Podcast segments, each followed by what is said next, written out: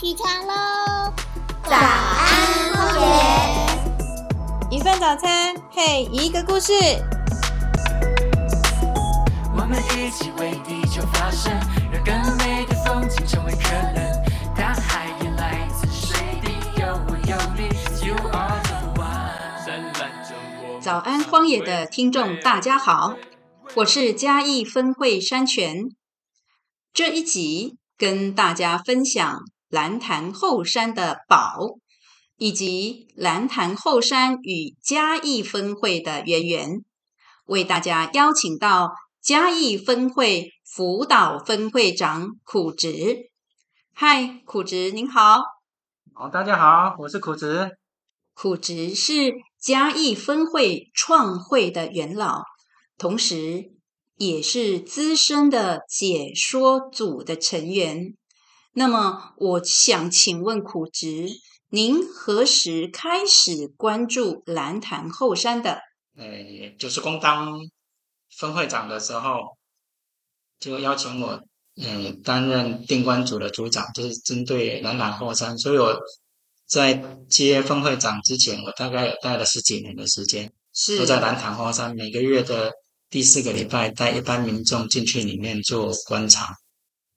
做等于说我们是做导览解说，对，嗯哼。对，当时是都免费参加。那我再进一步想请教一下我们的苦职，那对于蓝潭后山，我想从那么早的年代，荒野就一直在关注我们蓝潭后山呢，而且琢磨很深哦。呃，为什么我这么说呢？根据我们荒野保护协会总会在二零一九年七地大调查的资料当中。呃，我们嘉义分会调查蓝潭后山的总笔数有三千一百四十八笔，物种数呢有六百四十八种，其中植物类群就有五百三十二种，爬虫类有八种，而这些数据呢都高居全国第一名。这些调查的结果呢，应该说是我们苦职啊。是居功厥伟的。那您要不要来跟大家分享一下那时大调查的过程，还有您认为我们蓝潭后山的特殊物种？二零一九年那时候，总会他们有发现，就是说，哎，iNature 这个系统其实比我们自己本身荒野在用的系统更强大，所以后来荒野，嗯，总会那边就把这个部分。啊，等于说就直接用 iNature。嗯，蓝潭后山它其实是算是嘉义市民的后花园。是。那因为它步道大概有八九个入口，就是从可能从大雅路、从那个嘉义大学或者是环潭公路上面都好都有好几个入口可以进去蓝潭后山。然后分会成立以后，当当当时会选在南塘后山，当然它可能离我们。就是嘉义，就是很近，然后它就有一个，虽然只有海拔，它那边平均海拔应该只有大概一百二左右，它呃那边有一个红毛皮山就在旁边，它一个三角点，它上面的海拔高度是一百五十公尺。那这个这它这个环境比较特别的地方是说，它海拔不高，但是它大概有五百公尺左右的生态，对，就是包含说后来的蓝腹鹇。那所以我们就一直觉得这边的物种，包含鸟类，这里面的物种其实很多。诶，我们所谓我我自己把它认为是蓝潭的三宝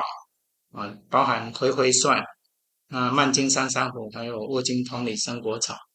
好，我讲回灰蒜的部分，回灰蒜它其实是算是南部的。南部的它跟毛茛长得非常像，它的那个果实比较长长椭圆形，是跟那个石龙瑞有点类似，只是石龙瑞算是比较小一号。嗯，那这个物种等于说，诶，它它还很奇妙，就是说它局限在我们南坛，南坛这边有，其他地方也没有。虽然南部它只是说南部有，但是目前看到也。也只有你如果 Google 会会算，可能也会在网络上面看到说，诶，就只有蓝潭局限在蓝潭这个地方嗯啊，所以我们就觉得它很珍贵。那我们开始知道这样子的东西，包含曼金山珊瑚，因为它这是一个兰科植物，是，对，它是真菌异营的生活方式，它本身就是一条藤，也没有叶绿素，就是呃也不会形成光合作用。那它就只有在三月份那时候开花的时候，你才会看到哇，整个植株非常漂亮，嗯开花那个阶段。那其他时候它可能就是只有一条藤。嗯哼，那这个物种也受到很多，因为现在网络很发达嘛，就很多人会刻意为了这个物种跑来南潭后山，因哦为我们去做定关或者是去那边走步道的时候，也常常有遇到，比如说来自台中或者是来自彰化的。那之后像曼金山珊瑚，后来我我有拍到它开花期的时候，呃，我 po 了脸书，后来我的那时候我跟植物学家郑元春老师也是连友，然后看到了说，哎，他就问我说，哎，明晃，那你有没有注意到那曼金珊瑚有结果时？那以往我们都是只有关注在开花阶段，就不会去看果实是，啊，所以我后来就刻意比较专注的去看说有没有结果实的情况。是，那我有大概四月四五月那时候，我就在步道边看到有一颗结了一条，只有一条哦。然后我就跟呃曾老师回报说有，然后他他就马上说好，我明天就去。哇，可见非常的稀少，爱爱植物的人真的是诶。真的一种很疯狂，因为郑老师是在住淡水，哇，住淡水，所以他们会为了一个物种跑两三百公里去追、嗯追这个。哇，原来我们蓝潭后山还有这样的宝，对，对，外地人愿意千里迢迢来看他们。嗯那，我也很感谢他，就是他之后也给我们一些功课，就是说，他说：“安，你你有没有看过卧金同里生果草？哦，哦，你这个名字这么长，七个字，卧金同里生果草。”我说没有，后来去 Google，后来发现，哎，网络上面，哎，那时候也没有几笔记录哦，就是，哎，好像只有十笔，网络上面只出现十笔记录，然后有一笔记录是两千年那时候加大的学生拖上去的，然后就觉得哇，好，那而且这个物种是在蓝潭潭里面季节限定，就是说它在在呃枯水期那时候开始枯水期露出来，我们就是那个古井啊，你会讲提到那个古井的地方，在那个周边可以找得到。啊，是。你就一定要在三月四，就是四月要雨季来之前，因为嗯。雨一下它就会被淹没在里面，是，所以它的生活史其实很短，可能两三个月以内，它水一退下去，它就要开花结果。那它的花非常小，小到大概像米粒那么大而已，白白的花，但是它的叶子你看的会很难忘，因为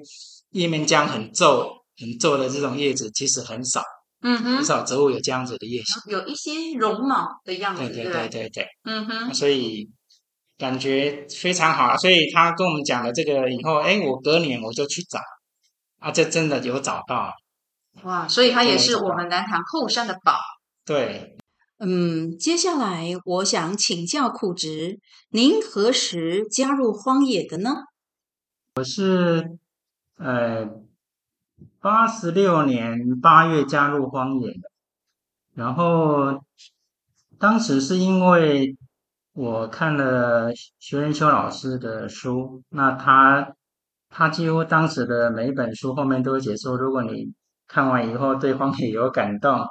那你可以呃加入荒野的行列。那，所以我在八十六年八月那时候就就主动跟总会那边联络，然后说就在那时候加入了荒野。可不可以请你来聊一聊？呃，当年我们嘉义分会它的成立背景如何呢？那也是在八十六年比较尾段，可能十一月、十二月左右。嗯哼，然后那时候是我们嘉义呃峰会的发起人，呃卢卢明是卢老师，就是他邀请了徐元修老师在文化中心那边做了一场有关生态方面的演讲，啊，所以他当时也 call 了一些他的一些好朋友啊，然后跟他的同学呃庄胜忠阿忠，就是也是我们嘉业分会的共同发起人，就是他们两个同学演讲之后啊，包含呃菜头菜头老师，呃就是我们几个在地的艺术家，然后就大家就一起说要成立这个分会。我们是在八十七年的三月八号，在嘉义的蓝潭后山呃桃花谢莫林，嗯哼，在那边筹办一场成立大会。是然后我们也是当时也是有个好几路会师，因为蓝潭后山其实有很多条路可以进去。当时筹备像灰改，他前一天晚上就去布置，甚至爬树到上面去，也弄了一些，就是呃拉了一个帆布，然后上面放了很多枯叶，是桃花树木的叶子。所以当时在正式成立的那个仪式的时候，这些种子啊，或者是啊叶片就就从天空这样飘落，非常的浪漫啊。所以当时呃卢老师也他也是很感性的艺术家，所以他那时候来讲说，哎，粒种子啊，就是因为时间到了，所以它落下。这些这句话其实到现在，呃，伟文都还很津津乐道。他当时有来参与，然后觉得非常浪漫的一件事。嗯哼，原来我们嘉义分会其实早就跟蓝潭后山有很深的缘分了哦，因为我们嘉义分会就是在蓝潭后山诞生的。好了，山泉为大家制作《蓝潭后山》专辑就在此告一个段落。欢迎全国各地喜爱自然观察的朋友一起来嘉义蓝潭后山寻宝。今天谢谢苦直特地拨空来接受我们的呃访问，谢谢。好，谢谢，谢谢大家。呃，早安荒野节目今天就到这边结束，谢谢大家。我们一起为地球发声，让更美的风景成为可能。大海也来自水滴，有我有你，You are the one。灿烂着我们，唱，喂喂哦，喂喂哦。